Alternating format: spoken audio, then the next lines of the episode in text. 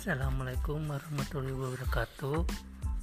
Nama saya Eko Novi Pratama Guru PPKN SMK Negeri 3 Kota Bandung. Untuk hari ini saya akan menjelaskan materi pelajaran PPKN Dengan kompetensi dasar dinamika persatuan dan kesatuan bangsa dalam konteks negara kesatuan Republik Indonesia yang pertama yaitu mengenai hakikat negara kesatuan Republik Indonesia. Konsep negara kesatuan. Konsep negara.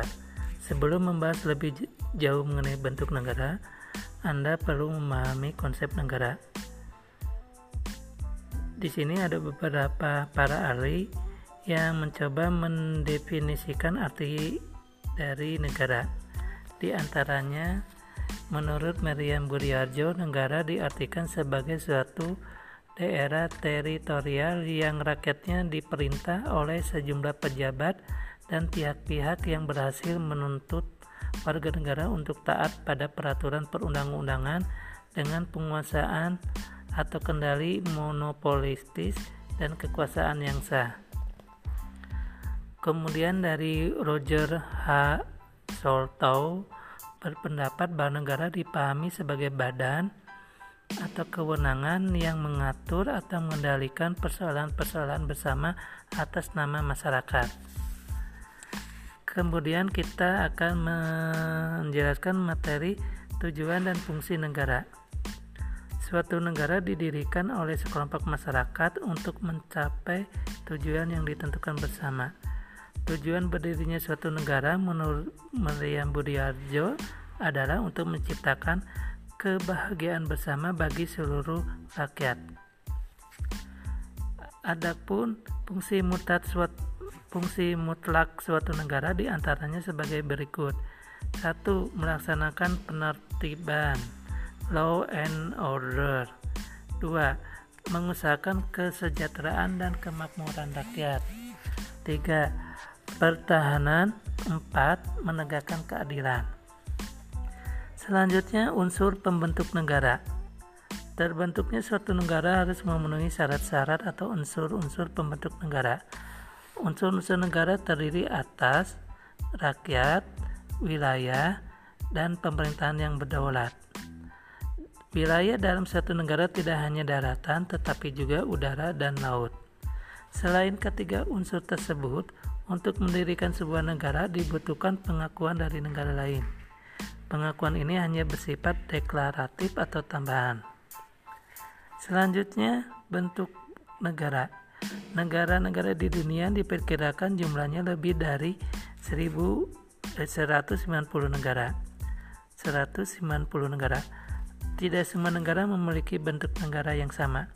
Menurut teori modern yang berkembang hingga saat ini, terdapat dua bentuk negara, yaitu negara kesatuan dan negara serikat atau federasi.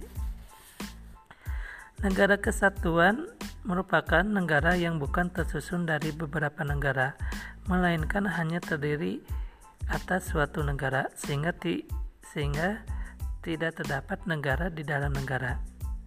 Kedaulatan negara kesatuan sepenuhnya terletak pada pemerintah pusat dan tidak terbagi.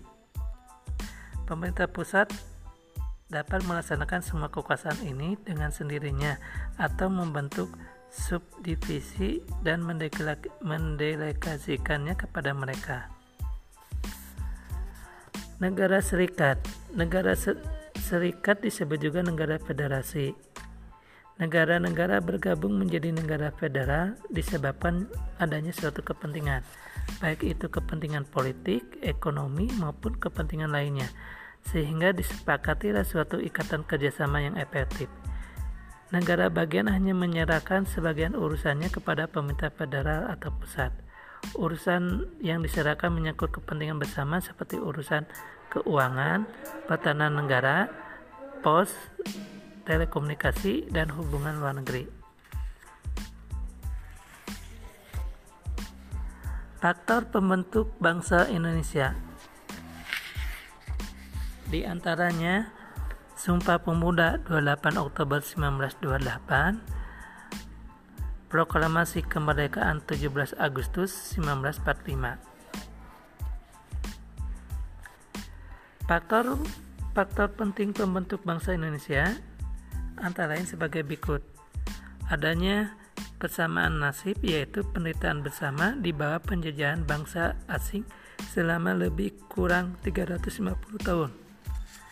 2. Adanya keinginan bersama untuk merdeka melepaskan diri dari belenggu penjajah 3. Adanya kesatuan tempat tinggal yaitu wilayah Nusantara yang membentang dari Sabang sampai Merauke. 4. Adanya cita-cita bersama untuk mencapai kemakmuran dan keadilan sebagai suatu bangsa.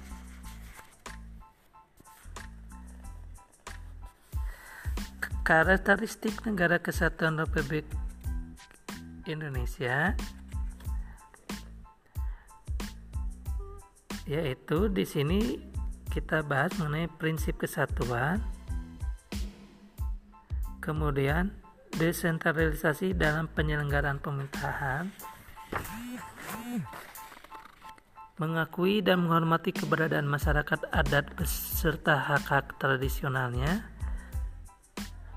Dan terakhir wilayah dan laut Nusantara sebagai pemersatu demikian yang disampaikan oleh Bapak untuk hari ini. Mudah-mudahan kalian bisa mengerti dan kalian dalam keadaan sehat walafiat. Bapak ucapkan wassalamualaikum warahmatullahi wabarakatuh.